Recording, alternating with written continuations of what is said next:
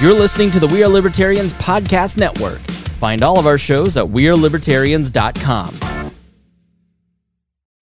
When you need mealtime inspiration, it's worth shopping Kroger, where you'll find over 30,000 mouthwatering choices that excite your inner foodie. And no matter what tasty choice you make, you'll enjoy our everyday low prices, plus extra ways to save, like digital coupons worth over $600 each week. You can also save up to $1 off per gallon at the pump with fuel points. More savings and more inspiring flavors make shopping Kroger worth it every time. Kroger, fresh for everyone. Fuel restrictions apply. For those of you listeners who know my background a bit, you might remember the stories of my first few jobs after college. From being a mall cop to selling makeup door-to-door, I realized that I had skills that were being underutilized and that these minimum wage jobs couldn't support me or last forever. I spent years going through YouTube, reading books, listening to podcasts, and taking enough online courses to reinvent myself as a professional copywriter and digital marketer. Years later, thanks to my side hustles and drive, I've worked with national news outlets, multi-million-dollar tech startups, nonprofits, and celebrities to build their brands and drive sales. None of this could have happened if I didn't develop in-demand skills. I had to do this alone, but you don't have to. You have Hustlers University 2.0. Hustlers University 2.0 is a community where you can learn real skills to earn money online today, starting with side hustles you can use to elevate your game. I'm not just an advocate for Hustlers University. I'm also a student. Every professor is verified to be making $10K to $500K monthly in their selected field.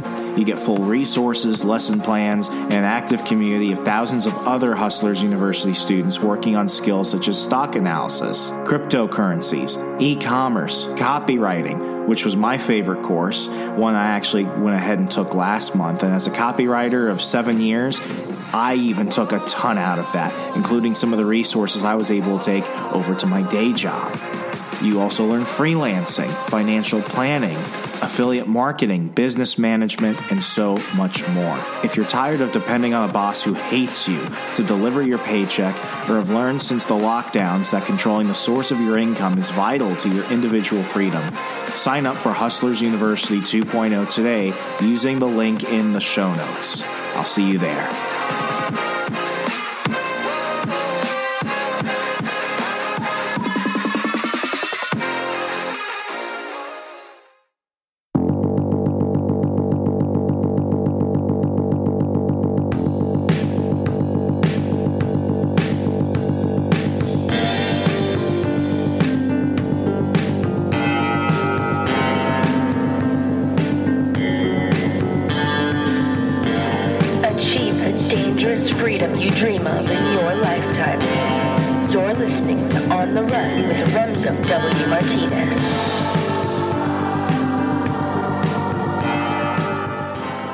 So I'm pretty sure that my neighbors in my apartment complex think I'm in a domestic violence situation.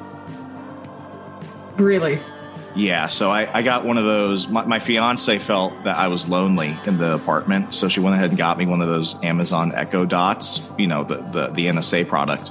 And I really didn't like it at first. I kind of neglected it. So it would just randomly start talking to me like, Remzo, would you like to know the weather? And I'm like, no, stop talking to me. So a few months went by and then I started having it set reminders for me. And then because I'm a Luddite, I didn't realize that I could make it play music. So that's what I really use my Amazon Echo Dot for. I use it to play music and tell me what the weather is.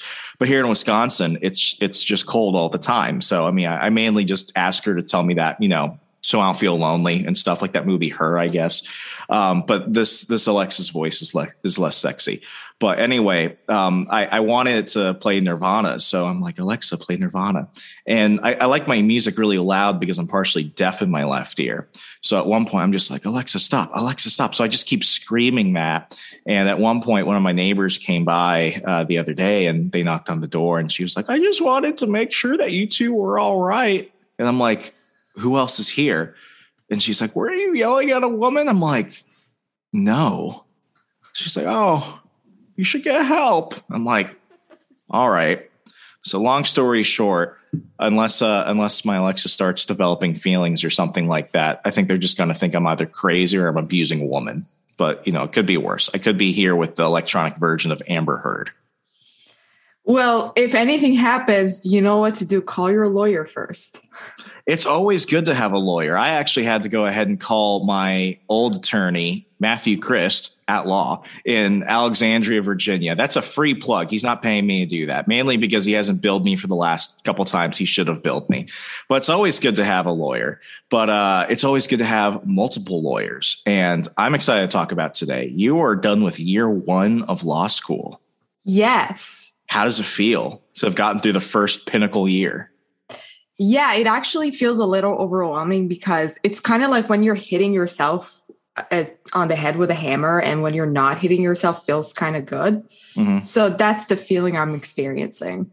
What was it similar to completing your first year of college, just knowing that you could do it and that you've already completed it, or is it different? It's very different. I think the serotonin boost after this is much more than the first year of college because it was definitely a harder task than freshman year of college. And it was extremely different in terms of like learning new studying methods and also being in a very different social context, dealing with different issues. And also maybe one thing that might be similar to freshman of college is that, I mean, rarely any first year law student gets to study anything that they're passionate about during their first year because our schedules are made by school and we have to take the classes that school tells us to take. We don't pick our classes. Our schedule is not what we might want. And I think that's the experience a lot of college students feel during their first, second year. They have to take a lot of general education classes that it's not necessarily their major and they just have to get it out of the way. So that's one thing. But other than that, it was a whole different experience for me. So this is one of those areas that's always been a little bit touch and go for me because I always liked the idea of going to law school or going to school to go and, you know, try and get a master's in economics or something. More recently, I considered applying to Marquette University's marketing school, communication school for their marketing program. But each time I think I'm like, oh, you know, maybe I could do it. I could do it online or something. I get like this chill up my spine that's like, don't go back to school, dummy. You barely made it out. Like 2.0s still get you degrees. And that's kind of where I'm at. But I'm always fascinated with the journey of somebody willing to do that. At the jiu-jitsu gym I go to near my apartment, I've got a friend who's in his mid-30s. He's going through a master's in education program at Marquette as well. And it seems like they have a different level of dedication towards that than a lot of people have when they're just going through undergrad. And I mean, from listening to you and listening to some of my other friends that go through law school, you know, it's school, but it's different. So I kind of want to understand what it's been like, your journey getting you from you learning that you want to be a lawyer to actually getting back into DC and completing your first year of law school. And how many years do you have left for a law degree? 2 more years. 2? Yes. Oh my gosh. That's such a slog when you say 2 years out loud. Let's go ahead and just jump from the beginning. So did you know that you wanted to go to law school when you were in undergrad, or was it something that came after? So it was actually what I wanted to do before undergrad. So as you know, I was born and raised in Iran, and I spent a lot of time figuring out what I wanted to do. So the society there kind of pushed us to study math and science and become doctors and engineers. My family, everyone's an engineer. No one ever touched humanities or anything like that. However, my grandfather, who recently passed away, he was someone who was more of a statesman. He was more into politics. He always talked about it. And he was a city council member of his town in Tehran. So I grew up kind of watching how he deals with people and the society. And I realized, you know, I'm actually more interested in what he's doing versus what my other members of family do, which is, you know, studying humanities, being involved in the community, society. So that's why I chose to study humanities during high school. I got a degree in literature. However, because we're talking about Iran, as a woman, even if you get a law degree, there's not much you can do. You can't become a judge. You can't really become a politician. I got accepted to a law school there. And however, I decided to move to the United States so I can pursue my dreams to become a lawyer here, because frankly, I couldn't do it in my home country. So when I moved here, all my goal from day one was to pursue that. So I went and got my degree in political science from UCLA. And my goal the entire time was to set myself up to go to law school. And when I graduated in 2020, COVID happened. And it was awful for many reasons for all of us. The only upside it had for me was that I sat down and studied for my LSAT, and I worked on my applications for law school for 6 months, because there's nothing else I would have done. I mean, that's a pretty good time to start working on that. Exactly. It was perfect opportunity because, everyone was out of jobs. Government was giving us stimmies, and, I just got out of school. So there was not too much pressure on me that, I gotta immediately jump on something. So I took 3 to 6 months or something to study for my LSAT, get my applications out of the way. And then as soon as I did that, I started working full-time for Young Voices, and I got amazing experiences throughout the application cycle till I got my results. And I actually got accepted to George Washington University. It was my first acceptance letter, and I was really excited because I always wanted to go to GW. It was one of my top choices, and they had the program that I really liked.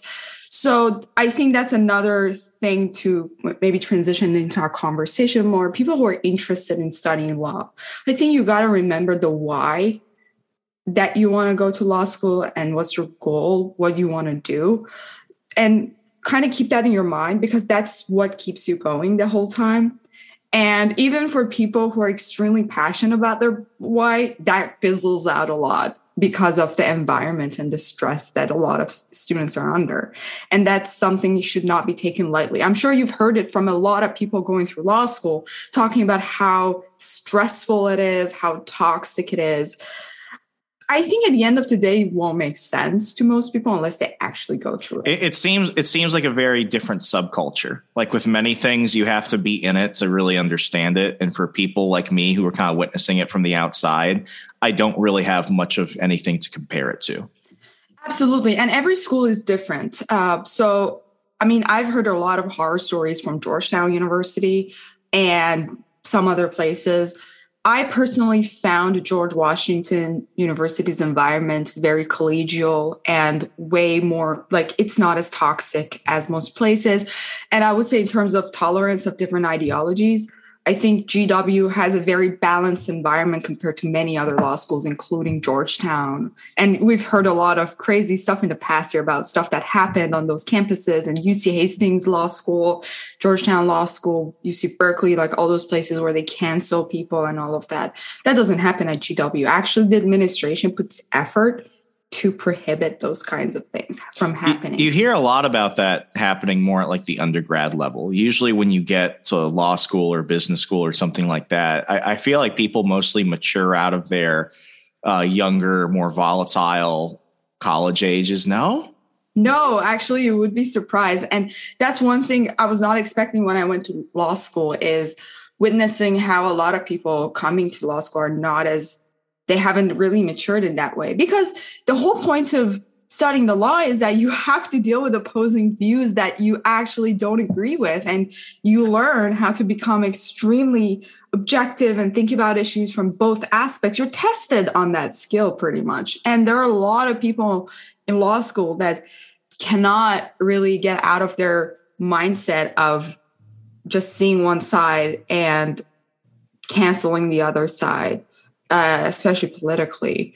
And conversations that come up in classes are extremely tedious. They're very difficult to have.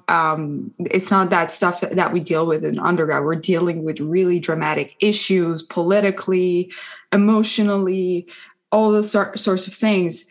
And again, as I said, I found GW, especially my class, extremely collegial.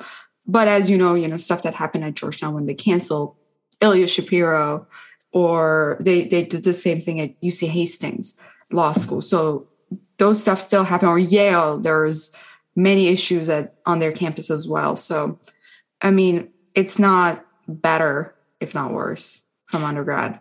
I when I joined the Army in 2013, my goal was to become an active duty JAG officer.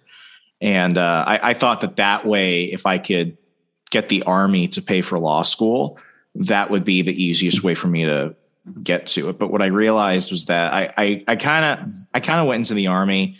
I wanted to. I don't want to make it sound like I didn't want to, but it wasn't necessarily like my first choice for a lot of things. Ironically, I wanted to get into advertising and marketing. And I was told by some people that I'm related to that was stupid. Now, this is also coming off a few years after the 2008 financial crisis. It was private sector bad, go get a federal job or something.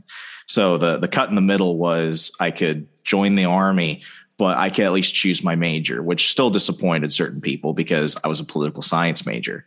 So at that point, I was kind of drifting. And while law school was still one of those things I thought I wanted to do, my passions changed, and ultimately my life now, I'm a marketing professional. I'm not in the military anymore, but it was one of those things where as I was looking at it, it's like, you know, maybe I would have liked to have done that, but it's a long commitment. It's 3 years of additional school.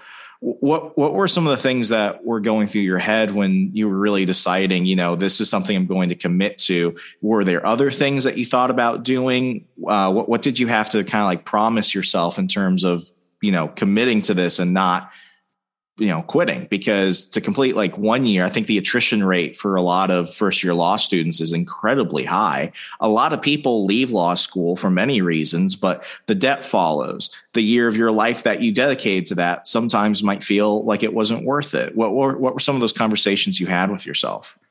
I always had to remember to have these conversations with myself sometimes every day, because law school, it's not only stressful because of the environment, but the way that we're graded is also extremely difficult for many of us who are overachievers and graduated with like 4.0s from undergrad, because we're graded on a curve. 100% of our grade depends on the one test final. It's like a racehorse. You have 3 hours, sometimes like 5 to 8 hours to do an exam, which you cannot do in those timeframes because it's extremely loaded. So you always feel like a failure a lot of times, that, oh my God, do I get this? Am I cut for this? Imposter syndrome is everywhere across the board for all of us. So one thing I try to acknowledge is acknowledging the feeling that it exists. We all have imposter syndrome. I'm not alone in it. And all my classmates pretty much feel the same way. And I talk to my professors about it to express these feelings of, I don't know if this is for me. I feel disappointed sometimes, you know, this is not what I thought it is. And a lot of my professors, one of my professors, actually, she's one of my favorites for my research lawyering classes. She said that that's exactly how I felt when I was in my first year of law school. She also went to GW, and she said that I was a very average student, and I also dealt with imposter syndrome. I did not like law school. And when I graduated, I had a very successful career. So what you're experiencing in law school is not necessarily how your life is going to be or how your practice is going to be. And believe it or not, Remso, like, I found so much joy in little things during law school. And I think that really kept me going. I found interest in some weird areas of law that I never thought I would have. So that spark kind of makes me more excited to see what else is there. And in speaking of investment and all of that, well, law school is definitely a very big financial and emotional and, you know, time investment. So there's no question in that. So one thing I try to remember is that, well, I feel intellectually stimulated when I study the law. I really find it fascinating. And I am extremely nerdy about like Anglo-American jurisprudence and stuff like that. I really like why, you know, we do things all the time like that. And so that kind of brings out the passion that eventually will help me to keep going, even in the moments that it's really not easy. And sometimes you got to tell yourself that, hey, The stakes are high. You invested so much money in this, so much time, can't give up right now. You know, get your degree and then decide what happens after, because no one knows what's going to happen when I get my degree. Like, a lot of us change paths, and that's totally fine. But when you get your degree, at least you have more options to figure out what you want to do, even if it's not law. There's so many things we can do. So. Yeah. And I mean, just from the undergrad perspective, while I definitely was more passionate about that field when I was younger, and I did try and pursue jobs in that area. Sometimes people ask me, because I don't like criticizing college, like, oh, everyone should just avoid college. I think that whole, oh, college is stupid, college is irrelevant thing. I think that's kind of a narrow perspective. I think like what you said about law school and, you know, retaining that passion and reinvigorating that commitment, I think that applies in the same way of, you know, understanding the intention of why you're there. If you don't know why you're there, and I saw this with people in undergrad, I saw this with people at the Liberty University Law School who were there, and I'm just like, I'm here because my parents wanted me to be here. It's like, that's a pretty poor excuse. You need to understand why you're there. And it's like with anything, the one thing I wish I could go back and tell myself was the moment I really started questioning whether or not I even wanted to be in certain situations, with certain campaigns, with certain internships, with certain job opportunities. The moment I had to ask, do I really want to be here? That was a big red flag that this was not going to be an area that I wanted to grow in. I wish sometimes I had gone to school for communications or business. It definitely would have helped me in my marketing career, because everything I had to learn myself. And it was very difficult. And sometimes I feel like, especially when I've worked with individuals, what was really nervous for me, and you might feel this when you're at a law firm and you've been practicing law for a couple of years. What felt really awkward for me was when I was in some of my first leadership positions as a marketing manager or as a director, and I'm working with people who have degrees in that field, who might be a little bit older than me, but I'm also dealing with people who are younger than me, who are comms majors, who are marketing majors. And then they look at me and they're like, where's your degree? And I just have to outwork them. I have to out hustle them. It's one of those situations where it's like, I'm here because I'm passionate about it. And it's like, if you do what you're passionate about, I'm not telling people, you know, go follow your dreams, just do it. Sometimes dreams turn into nightmares. But at the end of the day, if you genuinely don't like where you're at, you're not going to succeed. And when I remember seeing people drop out of the law school at Liberty University, where I went to undergrad, I had some friends that went from undergrad straight to law school there, which I have my opinions about, but it was one of the situations where it's like, listen, you could have kept doing this and been miserable the entire time, or you could cut yourself loose and go do what you actually want to do. But if you're there and you genuinely love it, you're always going to find a reason to want to stick through the challenges. Yeah. And I think one thing that has always been very under discussed is student happiness and well-being during law school, because you know, one thing that I always talk about is how the institution has not changed since like early 19th century or something, or when they invented law school. Because the way that we do things in law school is extremely old school. It's like the way that our professors did it, like with cold calls and, you know, the way the exams work and all of that is the same thing they've always done. And, you know, precedent, right? And that necessarily doesn't work with many of students now, especially our generation. That's not how we studied in undergrad. That's not how we learned. And now being stuck in the situation where we feel a little powerless over our evaluation can be extremely discouraging for many folks. And there are a lot of people who come to law school just, I just big law or bust. You know, I just want to make money. I want to make a lot of money. I don't care about what I'm studying. I don't care about helping people. And this is what I want to do. How many people who go and get their law degree actually end up practicing law? I mean, it depends on the law school. Of course, they higher ranked, which is, I don't like to use that word, but yeah, like most of the like bigger law schools or like more older law schools, mostly they have a higher degree of people staying in the legal field. I don't have the exact numbers, but it really depends on the region and the school and all of that. And it changes every year, of course.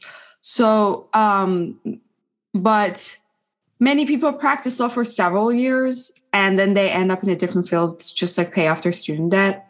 And then they do whatever they want. And many people end up teaching law. So there are many ways that you can still get involved in the field without being a real like lawyer, if that makes sense. So, yeah. And that's something I really appreciate about this field is that it still gives you a lot of flexibility. Even if you don't want to end up being a practicing lawyer for the rest of your life, you can do many things and you still have it. It shows a ton of commitment on that end. That should impress any employer. Sorry, what do you mean by that? Oh, I mean, if you were committed enough to spend the time and the money to actually go and complete law school and you end up applying for a job that's not necessarily related to the legal field, I think any employer would be like, damn, this person actually put in the work. This person actually completed something that's one, incredibly hard, but two, like a lot of people don't go through to complete it. That should be impressive enough. Yeah. And that's the thing. I mean, not many people even end up in law school. The process itself is very selective and difficult. And I always tell my mentees that you should be really proud of yourself for even going through the process. And you're here now. And many people don't do that for many reasons. And I think that's something to be proud of for anyone else that come to law school and they get extremely disoriented because they're like, oh my God, like I'm here and it's not what I thought it would be. It's way harder. I tell them, take a moment and realize that you deserve to be here. You worked hard. And also understand it's okay to feel overwhelmed and disoriented because you're literally learning a language that you've never spoken before and you're just thrown into it and no one is giving you direction. So it's okay to be confused. And, yeah, I think it's a very difficult path. And I always tell my friends, if you're not 100% sure and committed that you would enjoy studying the law itself, don't go to law school now. Maybe take some time, explore other fields, and come back. This law school will always be there. I have classmates who are much older than myself, and I have classmates that are younger than myself. So it's a very diverse community. Not everyone immediately goes to law school after undergrad. They take their time in different fields and they make a decision to come to law school. And actually, I find people who have professional experience way more competent because they know what's out there and they know what is expected in careers in general. So they don't get stuck in the whole like high school toxicity environment of law school. They are more focused and they have their head straight and they focus on the things that actually matters, which is the professional and social aspects of law school versus just like getting grades and being a gunner. So yeah. And that's another thing I kind of want to talk about is it's really important to remember law school is very much of a social setting versus being an academic setting. Your friends really matter. Making allies really matters. You got to make those connections. You got to be there at talking to your professors because those people care more about your personality than your grades. And that's something we don't really see in undergrad or high school. My professors couldn't care less about me. But in law school, they treat you as a colleague, or at least that has been my experience at GW, that my professors really treat me as a colleague versus just a student. They really make time for you. Individually, and they really want to get to know their students. And I find that experience really amazing. I personally really enjoyed the mentorship that I got from my professors. And that's something that I consider extremely valuable part of the law school experience that no one would get at an undergrad institution unless they go to an extremely small undergrad that has a very like intimate community where they can have access to their professors a lot. I went to a huge public university that professors never cared about undergrads. All they cared about was their PhD students and research. So again, it's such a different experience, especially for people who enjoy that one-on-one with their professors. I think they would enjoy law school a lot. Sometimes I wonder because when like at the military junior college I went to, my largest class size was probably 20 students. It was a student body of 300. But then when I went to Liberty University, I felt drowned out. And even when I did my 400 level classes, which had a smaller student size per class, I still felt like even when I tried, the professors were glossing over me. And it wasn't that I was trying to be like, you know, a teacher's pet or a kiss ass or anything. It's just that I wanted some of that more individual attention. And I felt like they were more like checking a box. It's like, I don't really need to be here. I don't really care. I'm just going to do my job and leave.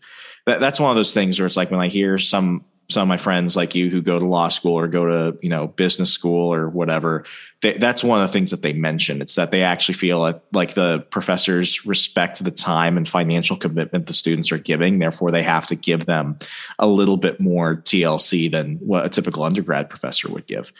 I mean, that's why I keep thinking it's like if I had done things a little bit differently, one, would my GPA have been higher? Because my last year of college was rough because of health stuff. I had 2.2 GPA when I graduated from undergrad. It sunk. I was a good student until that, like those last like 3 semesters, and then it just completely tanked. But, you know, I still wonder. It's like, because I liked school, I liked learning to a degree, and you know, the fact that you could do so much stuff online now. I think that's one of those areas where it's like it's a bit more of a comfort level where it's like if I were to do that, that's how I'd want to go. I'm wondering, like when you went to this campus and you were starting and you were doing everything residential, like, you know, what were some of the habits that you liked that you had from undergrad that you wanted to carry over into law school? And what were some of the bad habits you had during undergrad that you wanted to make sure you fixed before you started this new journey? Absolutely. So I'm going to speak to both academically and like personally / professionally.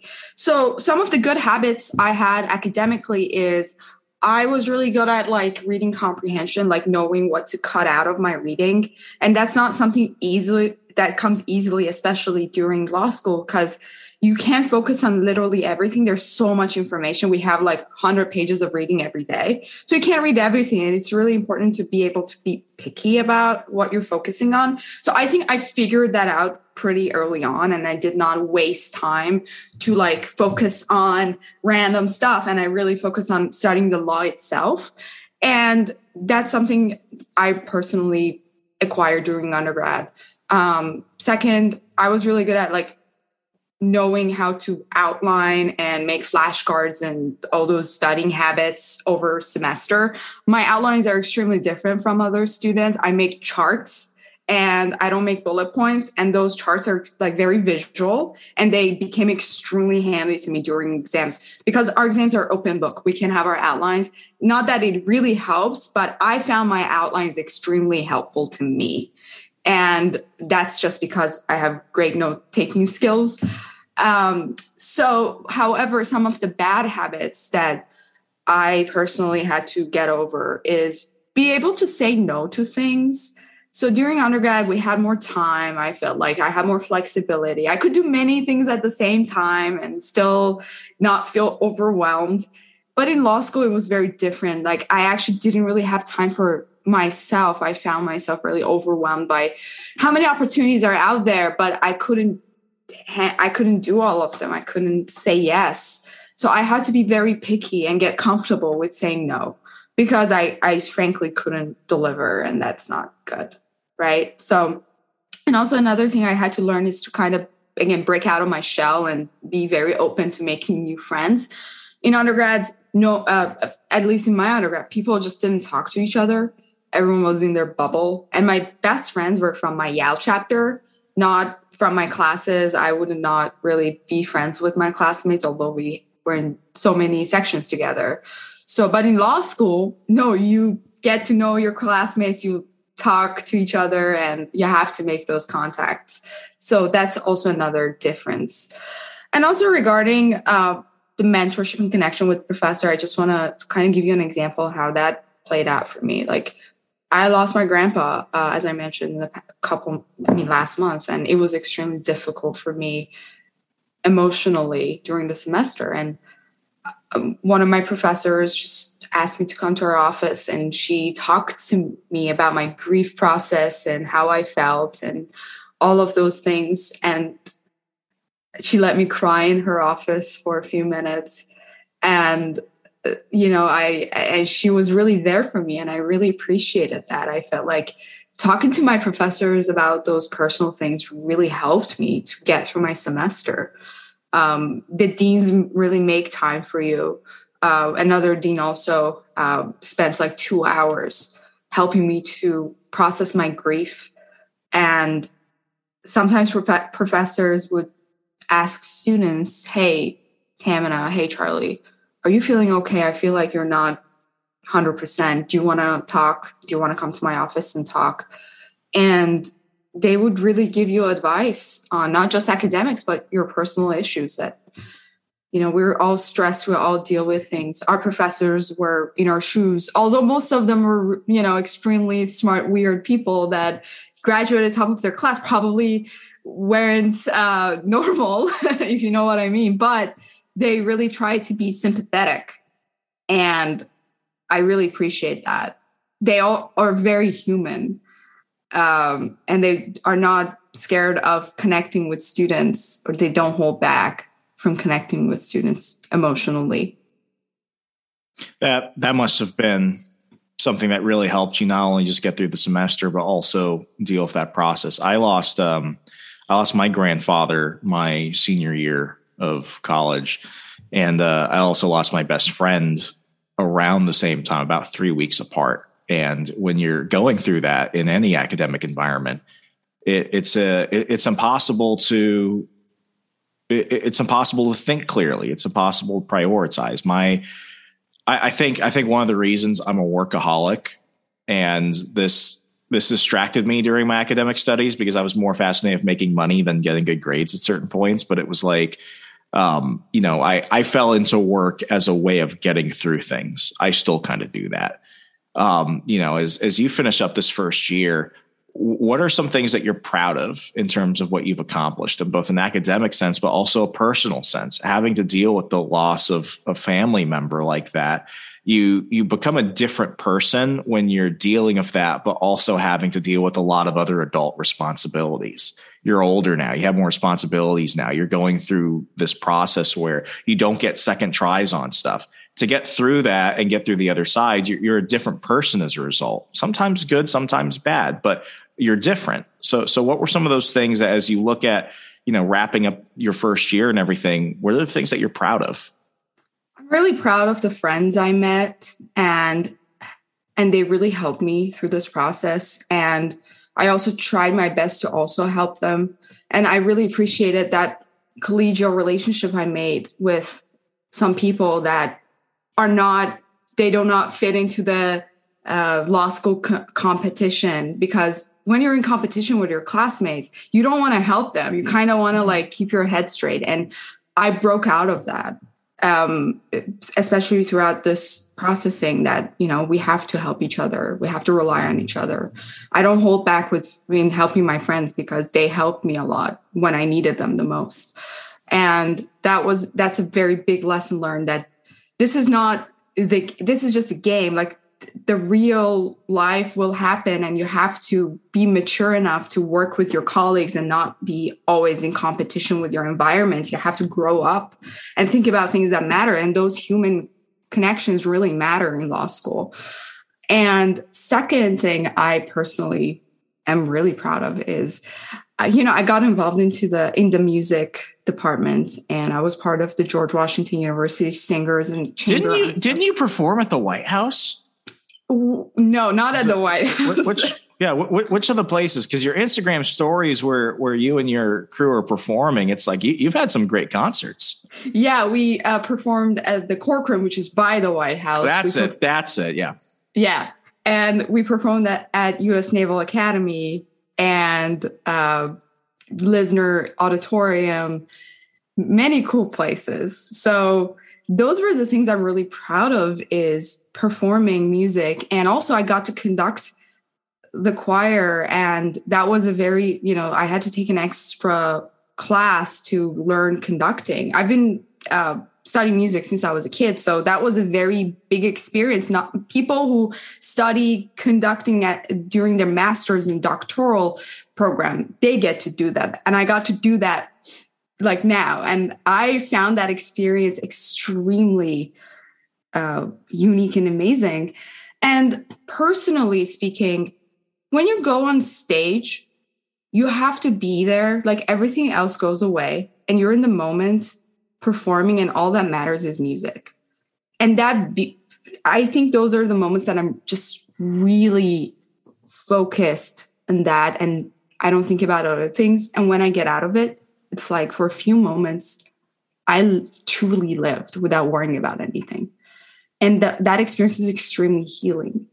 And I didn't think I could get through my semester at all. Like I was in such a low place with that grief that I was not expecting things to just happen. But I had to walk on stage literally the week after my grandpa died. I had to conduct the choir. I couldn't back down because people relied on me. And when I did it, when I walked on the stage, when my entire week was the worst, looking back at it, I really feel proud of myself for doing that. And again, I didn't think I would be able to get through my semester at all.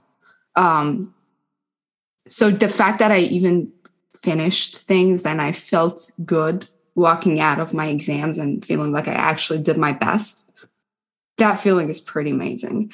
And I had some work products too. I wrote an appellate brief that, again, I didn't think I would be able to finish whatsoever. I was begging the deans to give me extensions and they were like, you can do it, just push through it. Maybe you can meet the deadline. And I did. So that's overwhelmingly great. And I made outlines that I'm really proud of. You know, they're not the best, but they're something. As Jordan Peterson would say, it's not nothing.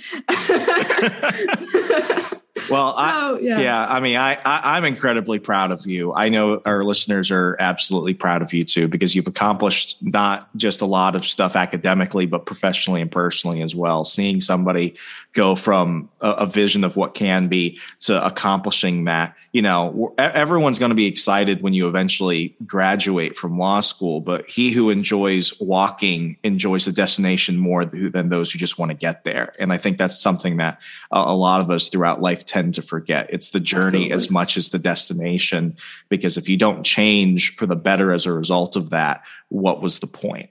So Exactly. if, you know, as we wrap up, if you could go back a year right now and just give yourself one single piece of advice or word of encouragement, what would that be?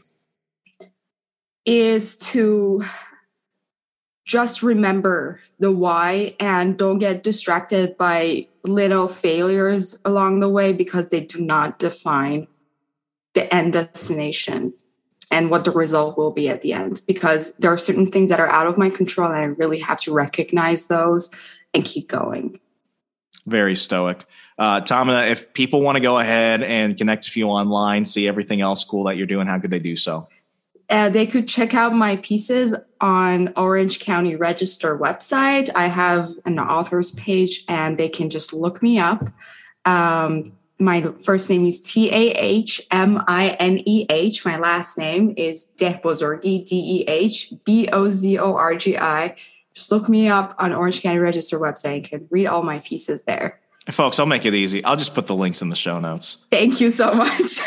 Not a problem. Not a problem. Well, folks, if you enjoyed today's episode, if you got some value out of this, hopefully you'll want to go ahead and give some value back. Go across any podcaster on Al Gore's amazing internet, Apple Podcasts, Spotify, Google Play, Stitcher, and go ahead and leave the show a 5-star review. If you do that, we'll keep coming back with conversations like this and more. It costs you nothing but a few seconds of your time, and it means everything to me.